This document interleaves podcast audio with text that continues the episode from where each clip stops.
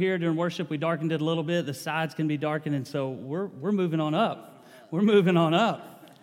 So, hope you enjoy that. I am excited to be able to share this morning with you. Um, I talked to some people on Wednesday night after our Wednesday night study, and I said, I'm going to preach on sanctification. I just, I've been looking into that. Holiness, that's a, a thing that's near and dear to my heart. I don't just believe that we should talk about positional holiness, that we're holy because we're in Christ, yes and amen, but practical holiness, right? We need to live a life of holiness before the world. But the Lord had different plans. Or I'm trusting that He did. Please, God. because I'm going to preach to you today on a Sunday morning on tongues. Yeah, the gift of tongues. Welcome to a Pentecostal church. We believe in the gift of tongues. We've, the reason I'm doing this, let me go ahead and say that real quick. We've been teaching on the Holy Spirit we want to make an emphasis as an Assembly of God church, as a licensed Assembly of God minister. I am not necessarily required, I guess you could say it that way, but it's something I've agreed to that I will make. Uh, I will make this a part of what I teach and preach continuously to the church because we believe in it. We believe in the baptism in the Holy Spirit. We believe in the evidence of speaking in other tongues. Uh, what happens, though, is a lot of times this becomes a kind of a controversial issue. That's just the reality inside the church and outside the church. And so, we had Brother Doyle come in, he helped us. Uh, we had people receive, begin to pray in other tongues. Uh, we decided to go on Wednesday nights and talk a little bit about this. And we had a question at the end of our first Wednesday night panel by none other than Dylan Allender. He said, What now? What now? There's people that are seeking that, that haven't received. What now? There's people that have just recently received what now, right? I've, I've lived this life of faith for so long without this gift. What now? I thought that was a great question. And so that really began to stir my heart. And so that's, that's my heart. What now? What now if you're somebody that's seeking the fullness of the Holy Spirit? Uh, if you're somebody that has recently received? I could even say, what now if you've been practicing this for years? It, it's not the end all be all of the Christian faith, it's not the only thing that we teach and preach. If you go back and look at our sermons, you're going to find topics on prayer. You're going to find justification, righteousness, holiness, serving God, serving others. We preach the full counsel of God, but we are Pentecostal and we hold to this belief, and it's something that I'm passionate about. So, if you would, stand with me real quick. I've got one passage of scripture to read to you, and then I'll give you the title of this message. Psalm 31, verse 20. It's going to be on the screen, but if you'd like to find it, I'll give you just a minute. Psalm 31, verse 20. David's writing in the psalm here. The psalmist is writing. And he says, You shall hide them in the secret place of your presence. I like that. God has made a promise. You'll hide them in the secret place of your presence. From the plots of man, you shall keep them secretly in a pavilion from the strife of tongues. From the strife of tongues. And so, title of my message taken directly from that, the strife of tongues. So let's pray. Father in heaven, thank you. God, thank you for this opportunity. I pray, God, I pray now, as I've prayed privately, Lord, that you would give me, Lord, grace, that you would help me to get out of the way to speak your word and your truth, God full of the love of Christ. I pray uh, that people would receive this word, would be stirred up in their faith to seek all that you have for them, God. Not just one particular gift, but all that you have for them. Everything that you've provided for us, God. We want to lay hold of that by faith. And so I pray, God, give us faith. Open our ears to hear, God. Open my mouth to speak your word in Jesus' name. And everyone said, Amen. Amen. You may be seated. So, I've already laid out a little bit of why I chose this the strife of tongues. Well, that word strife means uh, fighting, backbiting, uh, quarreling, division. So, the strife of tongues. The reality is, when you get to the topic of the gift of tongues, speaking in tongues, it can be a point of strife. It can be a point of strife in the church. Some say that this died out with the apostles. Some say that it continues. Some say that you're not saved unless you speak in tongues, right? We don't believe that here, clarify that. But there's a lot on this issue. So there's the corporate strife that goes on within the body of Christ, but then there's the internal strife that many people feel as they seek or pursue all that God has for them. They seek or pursue this gift. Some have strife because they haven't received. Maybe they've heard that because they haven't received, they're less than. I want to squash that today as much as I can. But the reality is, when we get to this subject, we can't avoid the fact that there's strife. In 1 Corinthians, that we'll look at today, 1 Corinthians, there was strife in the church, and a lot of it had to do with the gift of tongues.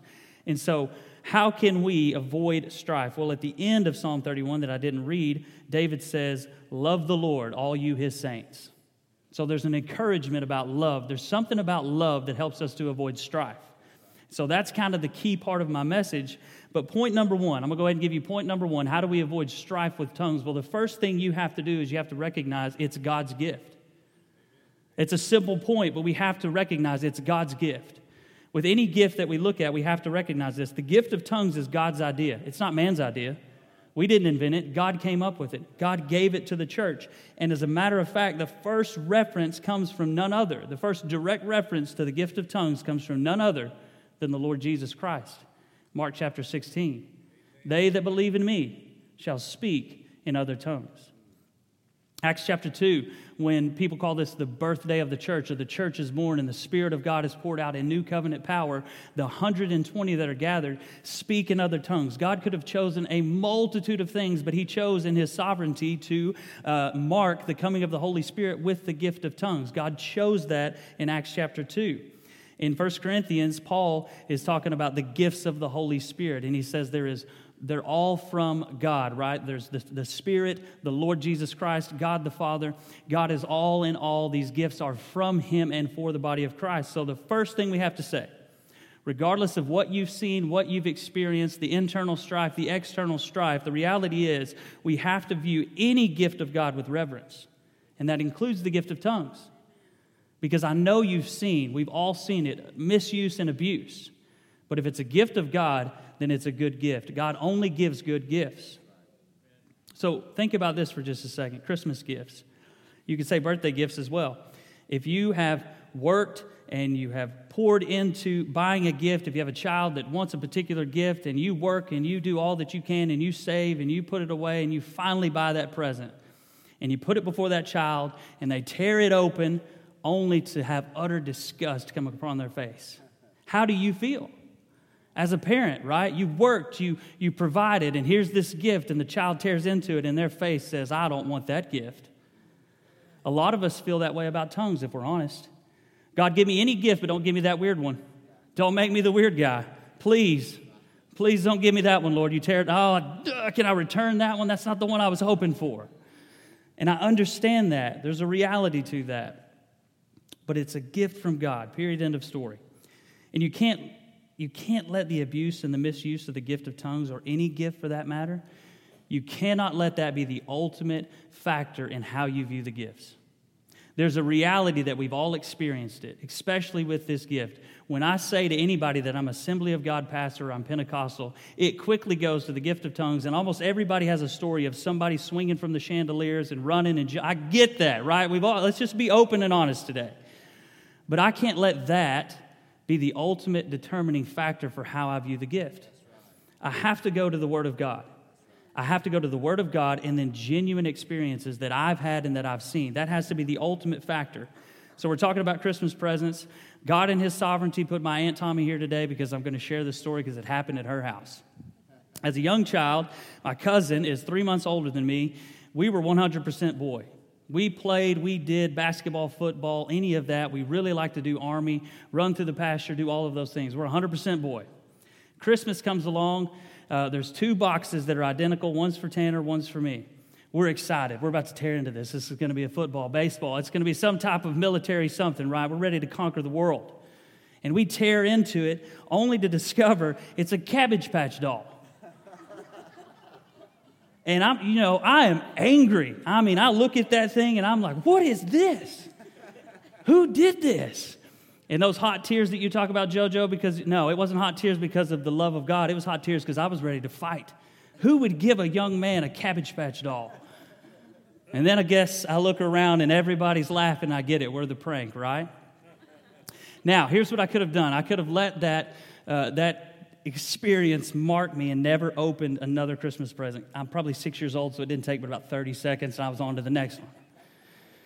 I still don't go down the Cabbage Patch aisle, though. God was gracious and gave me three boys. I just, I just go right by like this, okay? So, what's my point? Why am I sharing that? One, just, just to lighten the mood a little bit, but also, two, you know, you can't let those negative experiences be the way that you interpret the gift of tongues. And if I could just be pastoral for a minute, you can't let the negative experiences in life be the ultimate determining thing either. You have to see what the Word of God says.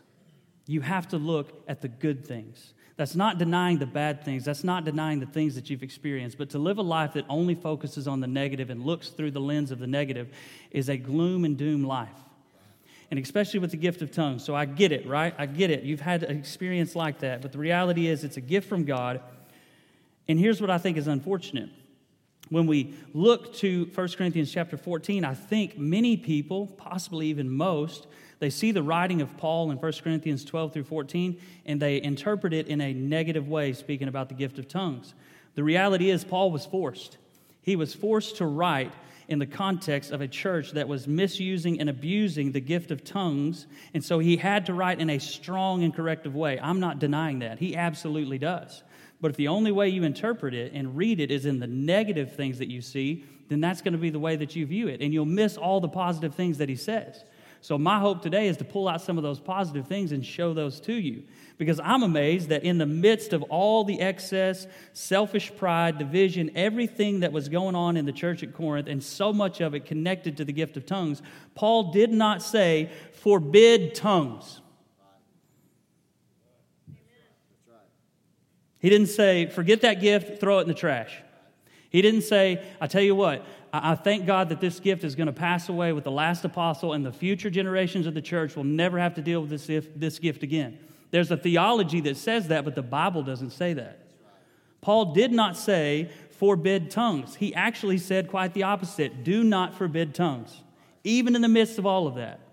He could even say this I wish you all spoke in tongues. Now, as a pastor, reading First Corinthians with all of the chaos and division, and Paul says, I wish you all spoke in tongues, I think, Paul, are you out of your mind? Let's, let's say there's 75% of the church that's speaking in tongues and 25% is not in Corinth. Just throwing numbers out. How in the world is going from 75% to 100 going to make anything better? Now, some people would say, well, Pastor, that would give everybody the gift and it would take away this pride. That sounds good, but the reality is the problem is not the gift, the problem is a lack of love. 1 Corinthians 13, love, love. Love is the answer. Because if you had 100% of people speaking in tongues, what you would end up with is they'd find another way to say, well, guess what? Bill over here, he got the gift of tongues and he speaks in the tongues of men. But Brother Bob over here, he got the gift of tongues and he's speaking in an angelic tongue at the third heaven level. And Pete, he's right in the middle. He's at the second heaven level. They would find a way to divide over this thing because the issue is not the gift, the issue is the lack of love. You got to remember that. So, why did Paul say that? Well, I think Paul said, I wish you all spoke in tongues because it's a genuine desire of his, not because it's going to quick fix the problem. But Paul genuinely believes in the gift of tongues and the value he places on it for what it provides in the life of a believer. Paul can even say, I thank God I speak in tongues more than all of you. Now, how do we interpret that? We got to be careful because if you think that it's primarily to say, listen, all of you tongue happy Corinthians, guess what? I speak in tongues more than all of you. Well, if he says it in that context, he's doing the exact same thing that they're doing. He's speaking from a place of pride. I don't think that's what Paul's doing. You can't write 1 Corinthians chapter 13 about love and then right after that say, I'm glad I do it more than all of you because I'm the super guy. Doesn't make sense. Why did he say, I thank God that I speak in tongues more than all of you? Not in a prideful way. Paul's humble and thankful for the gift of God. And so I think he's just genuinely saying, I thank God that I speak in tongues. And by the way, I do this more than all of you, so I can write about this. I do think there is a measure of that, but ultimately, I don't think he's doing it from a place of pride. I think Paul's doing it as a genuine, I thank God for this. So, how can he do that? Everything that's going on, how can the Apostle Paul say that? How can he say, I wish you all spoke in tongues? I thank God that I speak in tongues more than all of you with the chaos and the mess that's going on? Point number two. Point number two it's a privilege and a provision. And what I had originally was this it's a privilege and a provision, not just a proof. It's, listen, it's a privilege and it's a provision. It's not just a proof. What was happening in Corinth is this gift became the proof of someone's spirituality. If you had it, you were the super spiritual. If you didn't, you weren't. That is not true. That is not biblical. The gift of tongues is not a mark of those that are more spiritual than the others. If you have heard that or the message has been communicated to you that way, first off, I want to apologize and I want to clarify it. That's not true. Whether you have this gift or don't have this gift, you're a child of God if the Spirit of God is on the inside of you. It's not a proof of your spirituality, but it is a privilege for the children of God, and it is something God has provided to strengthen our love for God and our love for others. I truly believe that. And if we're not careful in the assemblies of God and other Pentecostal denominations, our doctrine of initial physical evidence, whether we mean it to or not, can cause humiliation and shame. I believe in the doctrine. I do. But I'm also honest that there are people that have come to seek all that God has for them, and the way it was communicated to them led them away, not with faith, but unbelief. Not with uh, grace and love, but with shame and humiliation. They felt less than. Now, I believe when people minister, primarily, that is not the way most people minister. I think if that happens, it is primarily unintentional. The way I've seen it, the people I've seen it, their hearts are right. They love the Lord. They don't mean to communicate it that way. But I'm also just honest that that happens a lot of times. It does. And so I have to say something really quick about the founders of the AG and the earliest Pentecostals because I don't want anybody to think I'm trying to deviate. But we have to keep it in the context the founders of the Assembly of God, the early Pentecostals, they came from a variety of backgrounds Wesleyan Holiness, Christian Missionary Alliance, Baptist, and so many others. And as they experienced this move of God and the pouring out of the Holy Spirit, and they began to speak in other tongues, the church was not exactly welcoming this.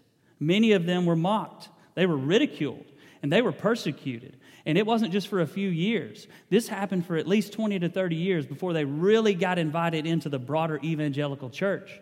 And so, before I say anything about the doctrine, I want to make sure that I recognize the people that suffered, were persecuted, were mocked, were ridiculed for their faith, and they tested this doctrine and they formed it in the fires of trial. I want to respect them. Amen? Because they lost a lot over this doctrine.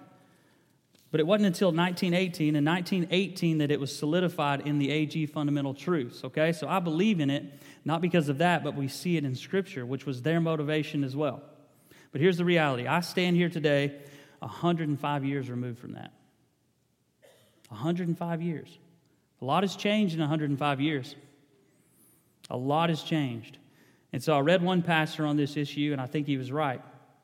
He said, I want to respect the ancient landmark but I can't let that become my boundary. I think that's a good way to navigate this. I never want to remove the ancient landmark, but I have to be careful of letting that become our boundary if God is taking us further. And so the message remains unchanged, but our methods, those things will change from time to time. The way that we deliver a message, the way that we share truth. The Apostle Paul did this in Acts 17. When he showed up, he preached to the Jews and he started with the scriptures. Why? Because they knew the scriptures and he reasoned from the scriptures that Jesus was the Christ. In the same chapter, he ends up in front of a bunch of Gentiles. He doesn't start with the scriptures. Why? They don't know him. So he looks around and he finds this, uh, this idol to the unknown God, and he says, I see that you have this. I want to tell you about that God. He meets them where they're at. So you could say, did his message change? No. By the end of speaking to the Jews, he says, Jesus is the Christ. He's been raised from the dead. The end of speaking to the Gentiles, he says, Jesus is the Christ, he's been raised from the dead. Message was the same, method changed. So I think we have some leeway when we talk about this. All I'm seeking to do today is to try to give maybe a little bit of a fresh approach to this topic. It's not original to me, I believe it's helpful, and I think it can help you avoid the strife of tongues as a church family, but really my heart today is for that individual, that this topic has really just caused strife and fear and confusion in your heart. And I want to see that taken away. I want to see that taken away, okay? First thing I got to say, I'm not overly fond of the terminology initial physical evidence. It sounds like something you got to present in a court case, right? Sir, do you have your initial physical evidence? Right, uh, that's, are we just being honest? That's how it feels. And that's how many of you feel. You feel like when it comes to the gift of tongues, you have to present something to prove to somebody that you got what you got and you're in the in club. That's not my heart. That's not God's heart. I don't believe that was the heart of the founding assembly of God. But I'm saying that's what happens when you use that terminology. So you feel this way about that issue. So, what do we do? Well, I believe Scripture shows a connection absolutely between the filling of the Holy Spirit and speaking in tongues. I think if you honestly read the book of Acts, if you honestly read the book of Acts, all preconceived notions aside, you read the book of Acts, I think you can see a connection between the filling of the Holy Spirit and speaking in other tongues. That's honestly hard to write against. You can say, well, was that Luke's ultimate intention? That's for another day. But if you read Luke's writings, I think there is a connection, period, end of story. I just think there's an honest reading. If I didn't, I wouldn't preach it. Second point, got to say this. The greatest sign or proof of the fullness of the Holy Spirit is the love of God. I'll say it again. The greatest sign or proof of the fullness of the Holy Spirit is the love of God. Not a particular gift, but the love of God. First, love for God, and then second, love for neighbor. I believe Scripture is abundantly clear on that matter, especially in the writings of Paul. Paul speaks so much about love. When Paul talks about being filled with the Holy Spirit, the fullness of the Holy Spirit, faith working through love, Paul talks about worship and praise and prayer, giving, living sacrificially, the love of God in your heart, overflowing to praise and worship to God, but also to loving your neighbor. But we got to be honest, if, if Luke's brought into the equation, he speaks of a fullness of the Holy Spirit that's more of a charismatic empowerment, prophetic empowerment tongues and supernatural language, prophetic speech, boldly declaring the gospel, signs and wonders. And so, what happens so often is when we talk about being filled with the Holy Spirit, one camp goes to this side and says, Are you filled because of this evidence? And one side goes here and says, Are you filled because of this evidence? And the two become a competing thing when they shouldn't. Instead, they should complement each other. The two should complement each other, they shouldn't take away from each other. So, again, the greatest proof for me is tongues, and I believe this with all of my heart. Tongues is a wonderful manifestation of the love of God. I absolutely believe that with everything that's in me. Tongues is a manifestation of the love of God in your heart. First thing, it's a privilege, though. What do I mean by it's a privilege? Why do I use that word? It's a privilege. It's a privilege for all believers because I believe that it is a gift that God gives to all of his children. I believe it is possible for all children of God to speak in tongues. Acts chapter 2, uh, the, the Spirit of God is poured out on 120, all 120 speak in other tongues. Acts 10, the Gentiles, what we see in Scripture, it doesn't give us the number, but everything seems to point that everybody that was there began to praise God in unknown tongues. Acts 19, there's 12 disciples, all 12 speak in tongues. And I know there's some unique things about Acts 2. I know that, but I'm telling you, what I see in Scripture is everybody that was filled began to speak. 1 Corinthians 14 5, Paul said it again I wish you all spoke in tongues. Now, you would say that indicates, Pastor, that not all people are speaking in tongues. I give you that, but it shows me that Paul's desire and his belief was that everybody could. Everybody could. It's possible. So, what's the argument? 1 Corinthians 12 30. It's the one that so many people get hung up on. And I get that. Do all speak with tongues? You know what the answer is? No. The answer is no. The answer is not all speak in tongues. Why? Because he's talking about, I believe, the public ministry, the public use of speaking in tongues, as opposed to the private prayer ministry. Paul says, Do all speak in tongues? No. Right before that, he says, Are all prophets? The answer is no. But he also says, All can prophesy. And I think there's a similarity here. Do all speak in tongues? No, not the public manifestation. Can all pray and praise God in an unknown language? Yes and amen. If you don't buy that argument, though, I would say, okay, let's go a little further. Even if you say not all can speak in tongues, my question to you is why not you? What is it that uniquely disqualifies you? I believe it's a fair question because I think a lot of people get to 1 Corinthians 12 30 and they say, All don't speak with tongues, I don't speak with tongues, therefore I never will. And you have to be really careful about letting any passage of Scripture like that become a crutch for unbelief. We need to let the full counsel of God speak. And so I would say, do you have faith in Christ? Do you have faith in Christ? Is the Spirit of God inside of you? Well, that qualifies you. You're not disqualified on that point. Now, I have to be careful with this one because in 1 Corinthians, there's a lot of junk going on, not just tongues, there's a lot of things going on, but they are operating in the gifts of the Spirit. So, Do you have a besetting sin?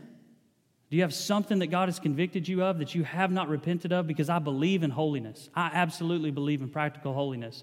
And that if we are living in sin, that it can prevent the working and grace of God in our life. Yes and amen. But if you say, Pastor, I am clean before God, I've confessed my sins as far as I know, I'm living in righteousness and holiness to the best of my ability by the grace of God, you're not disqualified on that point.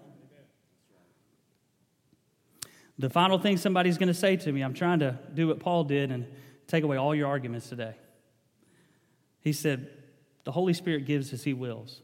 So then people will say, The Holy Spirit gives the gifts as He wills. And I say, Yes, He does. Amen. He gives the gifts as He sovereignly wills. But I would say this could it be that He sovereignly wills to give the gifts to those who ask in faith? What about salvation? The greatest gift of all. God sovereignly willed to give salvation to all mankind. But how do you obtain it? Only by grace through faith. Could there be a connection that the Holy Spirit sovereignly gives the gifts of the Spirit, but He gives them as people pursue them and ask in faith? I have to say yes and amen. I truly believe that. And so I don't want you to disqualify yourself today from something that God has provided because you say 1 Corinthians 12:30 says not all do, so therefore I don't, so I'm not going to pursue it. If God has put the desire in your heart to pursue the gift of tongues, supernatural language to praise God, then I say press on, brother or sister. Press on in faith. If you haven't received, believe God that He will continue to work in and through you because God is the one that gave you that desire. And God will fulfill His promises. You believe that? It's a privilege, it's a provision from Christ. It's a provision from Christ. What do I mean by that? It's something that he supplies and it gives you benefits. And here's where I want to look at 1 Corinthians chapter 14. If you've got your Bible, I would encourage you to go 1 Corinthians chapter 14. I want to show you some of the things that I believe lay at the foundation of why the apostle Paul can say, "I wish you all spoke in tongues." Because he sees the benefits, he sees the provision, he sees what God has provided in this. It's not the end all, it's not the be all. It's not once you receive the gift of tongues, you have made it, and the next thing for you is heaven. No, it's not. You're going to be here for a long time, possibly. It's something that God has provided to you. Just like prayer, just like Bible study, just like all of these other things, God has provided this gift for you. And what are some of the things that God has provided through this gift that are unique that the Apostle Paul says, This is why I wish everyone spoke in tongues because it will help you in your love for God and love for others. 1 Corinthians 14, verse 2. 1 Corinthians 14, verse 2 says, He who speaks in a tongue does not speak to men, but to God. No one understands him, however, in the Spirit, he speaks mysteries. Jump over to verse 14. If I pray in a tongue, Paul says, my spirit prays, but my understanding is unfruitful. So, what's the first benefit? It's a means for you to speak to God. It is a means provided that you can speak to God, a supernatural means of communicating with God. Christianity is a supernatural religion. It's not something that we carry on in our own flesh and our own power. It is something that God has granted us by His Spirit. And so we can communicate to God in praying and praising from the depths of your being. Paul says, My spirit prays. He said, My mind is unfruitful. For many of us, that's so difficult. I want my mind to be fruitful, but God says, Sometimes your mind gets in the way there's got to be somebody under the sound of my voice that says, I've tried and I've prayed and I've cried, and my mind became a hindrance because I was limited, because there were things going on. Whether it was anxiety, whether it was depression, whether it was fear, whatever it may be, it was trying to creep in, and I was trying to pray and I was trying to pour out my heart to God, but my mind was hindered because I am not infinite, I'm finite. Well, God has come along and said, You're not limited by His Spirit and the Spirit of God is on the inside of you. And you can pray not limited by your mind. Romans 8 26 says, The Spirit of God helps us in our weaknesses, giving us groans that cannot be uttered, or can be translated unutterable groans, things so deep in your heart that you struggle to get them out. The Spirit of God will cause those things to go forward. Listen to me, this is a pastoral heart when I say this. There are people under the sound of my voice that you cannot physically do the things that you used to be able to do. And it is extremely difficult not to measure your worth based on that fact. You are not limited, though, in the eyes of God because of physical handicaps. Though you may not be able to speak, though you used to speak, Though you can't say the words that you used to could say, I believe you can pray in your heart to God in your known language, even if your mouth never opens. But I'm telling you that you can pray in the Spirit. You can pray in the Spirit of God, even if you can't formulate words. If you can't do the things you used to do, God has supplied the power of His Spirit to go beyond our natural abilities to a supernatural level to pray and speak and bless God. I believe that. God is that good that He's given us a gift that moves beyond my finite mind and the struggles that I have so that I can pour out my heart to Him. And I thank Him for that gift. In 1 Corinthians 14, 2, he says this too. He says, You speak mysteries. Now, we've made this a little too weird. When we hear the word mystery, we get, all right, you're going to go into a trance, ecstatic, that's going to be, no, that's not what Paul's primarily talking about. Okay? That is not what's primarily meant. Could they have been doing that in Corinth? Absolutely. But that word mystery is used 27 times in the New Testament. 20 of those times are by the Apostle Paul. So I think when he writes this word, he has something in his mind.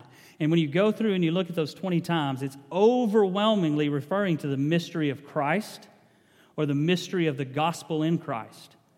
And so when he's saying you pray in the Spirit and you speak mysteries to God, I believe that we could argue that he's saying that you are praying the depths of your heart is praying about the salvation that God has provided through Christ to Jew and Gentile, all the benefits of God's saving work, once veiled in the Old Testament, now revealed through Christ. You're praying in the Spirit, magnifying God because of his great redemption, for the love, the peace, the joy, power of the blood. You are speaking these things, the Lordship of Jesus Christ, Christ in you, the hope of glory.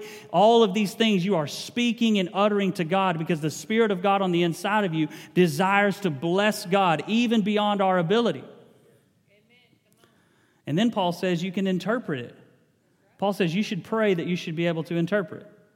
And so, if you take this idea of mysteries, praying the mysteries of the gospel, the mysteries of Christ, and then you couple it with the interpretation, you can receive deep revelation by the Spirit of God on the things of God through praying in tongues. They need to be tested to the scripture, right? This is our standard, this is our base. But as you pray in the Spirit and God reveals those things to you, it's just another dimension that God has given you to receive these revelations of God's love, His power, and His goodness. And I thank God for that gift. 1 Corinthians 14, 15, verse 15. Paul says you can sing in the Spirit. I hope to God I sound like an angel when I sing in the Spirit because I don't sound good to myself, but I pray that the Lord hears it like angelic tongues, right? So when I'm singing in the Spirit, I'm still a little leery if anybody's in the house, but if they are, they're going to hear me in my human sound. But I just pray in the heavenlies, I just sound like a sweet angel. I need it.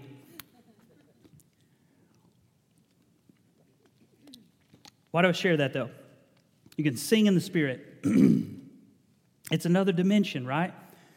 Praise and worship to God. You're not limited by your human abilities a supernatural empowerment to sing and praise God. In Ephesians chapter 5, Paul says, Be filled with the Holy Spirit, right? Singing, singing psalms, hymns, spiritual songs. The NIV translates that songs of the Spirit. Do I believe that there was a place for corporate singing in tongues in the early church? I very well believe it could be. Could be that they sang in the Spirit, coupled with interpretation and things like that, absolutely. But could it be that in your private time, as you're worshiping God through your Bible study or you're listening to songs, that the love of God bubbles up in your heart and you begin to sing to God in an unknown language to you, but supernaturally empowered? Absolutely. I believe that from the depths of my being. I think that's what we see in Scripture. Colossians 3, Paul says a similar thing singing psalms and hymns and spiritual songs. Let the word of Christ dwell in you richly, is what he says before that. How do you let the word of Christ dwell in you richly? You sing psalms, you sing the word of God. Psalms, you sing hymns, the truths of the faith, and you sing these spiritual songs. There's some component to singing a spiritual song that lets the word of Christ, the presence of Christ, the power of Christ dwell in you richly. And I don't know about you, but I need that.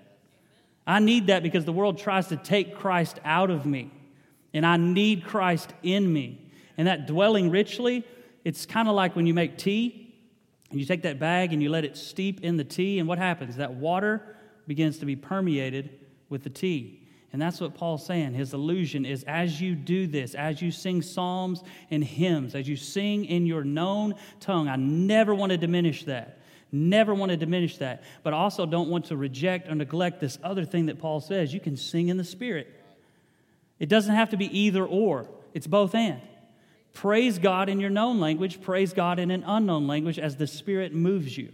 And let the word of Christ dwell in you richly. Paul says you're giving thanks to God, Christ is dwelling in you, and he says you're singing from the heart. You're singing from the heart. It's not just your mind, it's not just your emotions, it's the depth of your heart. Now, this is the one that I really love. If you're a parent, then you need to lay hold of this one. 1 Corinthians 14, 16 through 17. Paul says, Otherwise, if you bless with the Spirit, how will he who occupies the place of the uninformed say amen at your giving of thanks? Since he does not understand what you say. Verse 17 For you indeed give thanks well, but the other is not edified. So, why do I love this one? Well, let's be honest with the passage before we talk about the good. Paul is dealing with the misuse and abuse of tongues here, right? If I stand up on this stage today, mic'd up, and I begin to pray in other tongues and I don't interpret it, that would not be helpful. You would not understand anything that I said unless God gave you the gift of interpretation, right? So Paul is saying somebody is standing up in the assembly or in a group of other believers, and essentially they are praying in unknown tongues with no interpretation, and it kind of comes off that they are saying, Look at me, look what I've got, look what I'm able to do, and I'm not worried about you being blessed or benefited by this. That person can't say amen. Amen means so be it. I'm in agreement. They can't agree if they don't understand. Okay?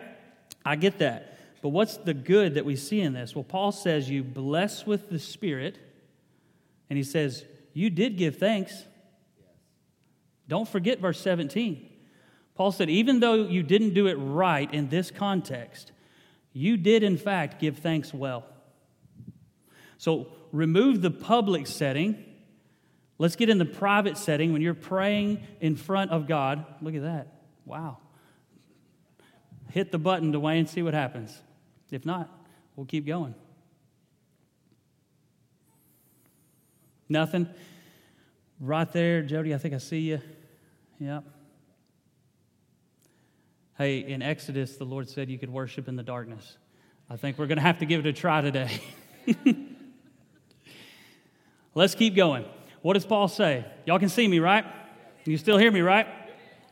Lord's still good, right? Let's keep going. Paul says you give thanks well enough. He's saying, okay, even though you misused it in selfish reasons, the reality is what you spoke was truly a blessing. And so we've removed ourselves from the public setting, and now we're just in our own private time of prayer and devotion, and I'm praying for my children. And I'm praying, and I want to bless them.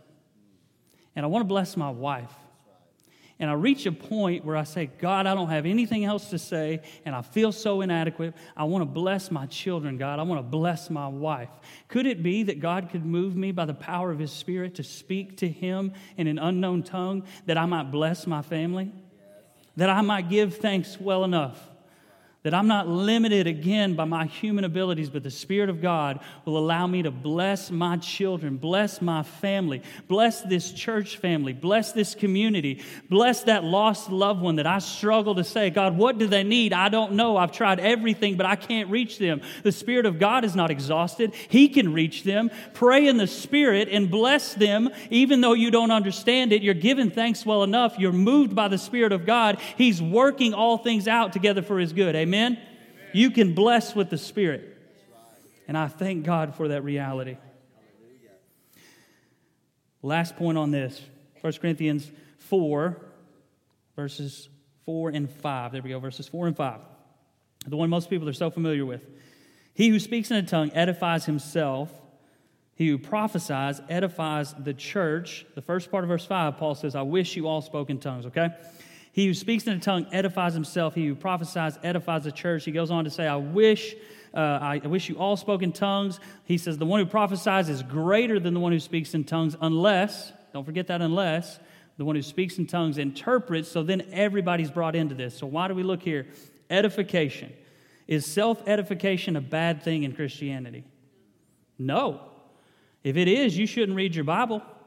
You shouldn't pray in your known language. You shouldn't worship. You shouldn't come to church, right? God is not opposed to self edification, building ourselves up in our most holy faith. He's given us means to do that. One of those means is spiritual language, praying and praising God. You build yourself up. It's edification, strengthening your inner man. I can't explain how this happens, and the reality is it's not all about feelings. There are times when I pray in the Spirit that I don't feel anything. But I trust God that He says, when I do it, I will build myself up. And the reality is, when I leave those moments and I don't feel anything, I sometimes feel foolish because it still sometimes sounds strange to me when I do it, if I'm being honest there as well. But the reality is, I've tested this and I've proven it that as I go out and I live my life, things begin to happen. Things begin to change. I meet a circumstance that, had I not prayed and built myself up, I'm not sure I would have had the wisdom or understanding that God provided. How does that all work out? I don't know. It's part of that mystery, but God said it. I believe it. I'm going to practice it. I want you to practice as well. I want every one of you to be built up. That's why I don't think it's coincidence that Paul says, I wish you all spoke in tongues, only a few sentences, not really even many at all, after he says, Those who pray in tongues build themselves up. What pastor would stand on this stage and say, Here's a gift that will build you up, but I don't want you to have it? You better remove that, pastor. I want every single one of you to be built up in the fullness of God's love in any way, shape, or form that God has provided. Any of them, any of them, any gift that God has put on your heart to seek. I want to encourage you. I want to teach you. I want to pray with you. And I want to say, go after that gift. If it's going to build you up, then you go after it. And what I see in Scripture is this gift does that very thing. You pray in the Spirit, God supernaturally strengthens you in the inner man. God, in His infinite wisdom and goodness, has purposed that to be true. Through praying in the Spirit, your heart, your soul, your mind can be built up. And the greatest thing that can accomplish this building up is the love of God. Paul said what? Paul said, knowledge puffs up. And he said that to the Corinthians. But he said, love builds up. The love of God in Christ, Paul says in Romans 5, the love of God in Christ has been poured out or shed abroad in your heart by the Holy Spirit. Knowledge puffs up, love builds up. How do you get away from the strife of tongues? Only by love. Amen. Only by love. Amen. Internally, the only way you avoid all that conflict and confusion that's going on is you've got to see the love of God. You've got to seek the love of God. You've got to experience the love of God. I would say it this way quit seeking a gift and seek the giver. What, what happens is we get so focused on, I've got to present this proof that we miss the one who gives the gifts and who died and shed his blood for you, who ascended into heaven and poured out the Holy Spirit. He's the one that gives the gifts. Seek him. Seek him with all of your heart. Believe in God. Seek him to know his love, to know his mercy, to know his grace. Put yourself in that context where you're so filled with the love of Christ. And is it unreasonable from what we've seen in Scripture that if my heart gets overwhelmed by the love of Christ, that I might begin to praise him in an unknown tongue? I don't think so. Because if you've ever experienced the love of God tangibly being poured into your heart, you cannot contain it. You cannot contain it. It's more than we can hold, it's more than we can fathom. It should issue forth in praise and prayer to God in your known language, and I believe that it will issue forth if you will allow God to move in you by His Spirit through an unknown tongue or a spiritual language, the way I like to say it. And then it'll also show up in the way that you love others. And those things are not disconnected. That's where Corinthians, they got it mixed up a little bit. So I hope the, uh, the guitar's working, Shane, because I need you on stage the context that I've seen most people receive all that God has for them is worship. Whether that's individually at home, whether it's corporately, if you seek all that God has for you, if you seek the love of God, then I just truly believe that God will meet you right there in that place. And I want to say this 1 Corinthians chapter 13. You know, we read this, and, and Paul says, Though I speak with the tongues of men and of angels, but I have not love, then I become a sounding brass or a clanging cymbal. So here's what Paul's saying if you don't have love, you would sound like me playing the guitar and my wife playing the drums. If we got up here and I grabbed the guitar and she got on the drums, it would not sound good. You would recognize quickly they are not gifted. They're not gifted at all. Okay? But Paul was forced to write that because of the negative that was going on. But is there a positive? Can, can we spin this? Because if that's the negative, well, then I believe there's a positive to it. So could it be that Paul would say, Because I have love, when I pray in tongues, whether of men or angels, I sound as a melody unto the Lord, a perfect symphony of praise. I absolutely believe that to be true. The problem in Corinth wasn't tongues. The problem today is not tongues. The problem is love. And for many of you, you're seeking all that God has for you, and you have felt belittled because of this. And I want to say, brother sister, do not let that happen. We don't see you that way.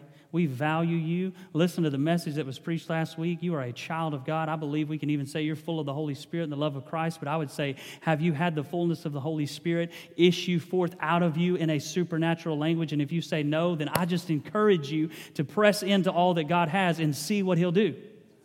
That's my encouragement. Forget trying to prove to me or anybody else. God didn't label me the Holy Spirit baptism police. I'm not. I'm not. I'm a pastor, I'm a shepherd, and I encourage you to go after everything that God has for you, to go after Him. Jude, verses 20 and 21, I'll end. Jude says this, I believe it's connected to praying in a supernatural language. I don't believe it's limited to that, but I absolutely believe it's connected. So many times we hear this shared. You, beloved, building yourselves up on your most holy faith, praying in the Holy Spirit. Don't go to 21 yet.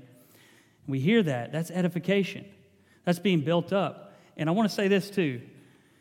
Doing some research, the number one, the number one fear in today's society is social anxiety. I'm not surprised by that. Number one fear is social anxieties. The most common social anxiety in the world is glossophobia. Now, y'all are looking at me like, is he, did he just speak in tongues? Kind of. The gift of tongues in Scripture is called glossolalia. The greatest fear, most common fear, 75% of the world, is speaking in public. In God's infinite wisdom, could it be possible that He connected, knowing that the greatest struggle we have, for whatever reason, is speaking boldly and speaking in public? Could it be that He's given us this supernatural gift to build us up so that we can then be bold in our faith. I absolutely believe that with all of my heart. There are people under the sound of my voice that still, and I say this with humility, but I got to say it, they look at me, I can feel them right in this area, and they wonder how this happened. Well, it didn't happen because of Jace Holmes, it happened because of the grace of God. If I took the microphone around and asked all of you to speak in whatever you wanted to say, 75% of you would run for the door right? According to the things. I would have been one of the 75. As a matter of fact, I've been the first guy out there, and I would have never came back here. That'd been the end of it, right there. Not doing that. So I get it. I get it. I get the fear. I really do. But God didn't give you a spirit of fear. God gave you, child of God, God gave you a spirit of power, love, and a sound mind. So I want to ask you to stand with me because we're going to worship God. We're going to seek the Lord. And I'm not trying to say anything other than, brother, sister, if you're here today and you operate in this particular gift, then praise God for it. Bless the Lord through that gift. If you're seeking this gift and you say, it would help me to have a pastor pray with me, I'll pray with you. Pastor Brown will pray with you. JoJo will pray with you. But I'm just asking you to seek God, to seek the Lord Jesus Christ, to worship Him, to let the love of God fill your heart. And as it does, as the love of God fills your heart, let it overflow. Praise God God in your known tongue, absolutely. You pour out your praises to Him. He's worthy of all praise. And if God moves upon you by the power of His Spirit to begin to bless His holy name with a spiritual language, then, brother, sister, let it out. Let it out. And there are people that are seeking all that Jesus has for you. And I have to say this, and I'll wrap up. I don't want to ramble too much. My wife told me don't do that. You know, in water baptism, there's a point in water baptism where you gotta you gotta recognize, all right, it's water. I'm okay with that. You get in the water, right? But there's a point where you're standing in that water and you're about to be immersed below your head. You got to trust the person next to you. You got to give up. You got to surrender. I'm sorry that it's me and Pastor Brown sometimes. I know that's not a lot of hope, but we're going to hold you. I promise. We're going to hold you. But with spirit baptism, the one who baptizes you is Christ. Amen. And some of you have been moving in the things of the Spirit, and it's kind of like Ezekiel, right? You're, you're walking in the water and it's up to your ankles. And you've pressed in a little further, now it's up to your knees. And you've pressed in a little further, now it's up to your chest. And you're at that point where you realize, I, I can't handle this. I can't do this. I can't. You got to just let go. And you got to trust that the one who's holding you is going to keep you. And what he has for you is good. So, Father, I love you. Jesus, we worship you. I pray for a spirit of worship and praise, God. I pray that you would give us the grace, God, to worship you with everything that we have, God. That you would bless this church family, Lord, that we might worship you, God, freely, God, uninhibited, not worried about what people think, worried about what you think, God, that we would lift up your name, that we would trust that by your Holy Spirit, we're not limited to praise you, God, only in our natural. You've given us this gift, God. It's not just a proof to say we got it, it's a privilege, it's a provision that we might be built up, but above all things, that we might bless your holy name, that the love of God would overflow in my heart, and I'd be able to let it out, God, to bless you in this house. And I just pray, God, meet us where we are. Church family, I pray that you'll receive all that God has for you this morning in Jesus' mighty name. And if you want to come forward, come forward and worship the Lord. These altars are open.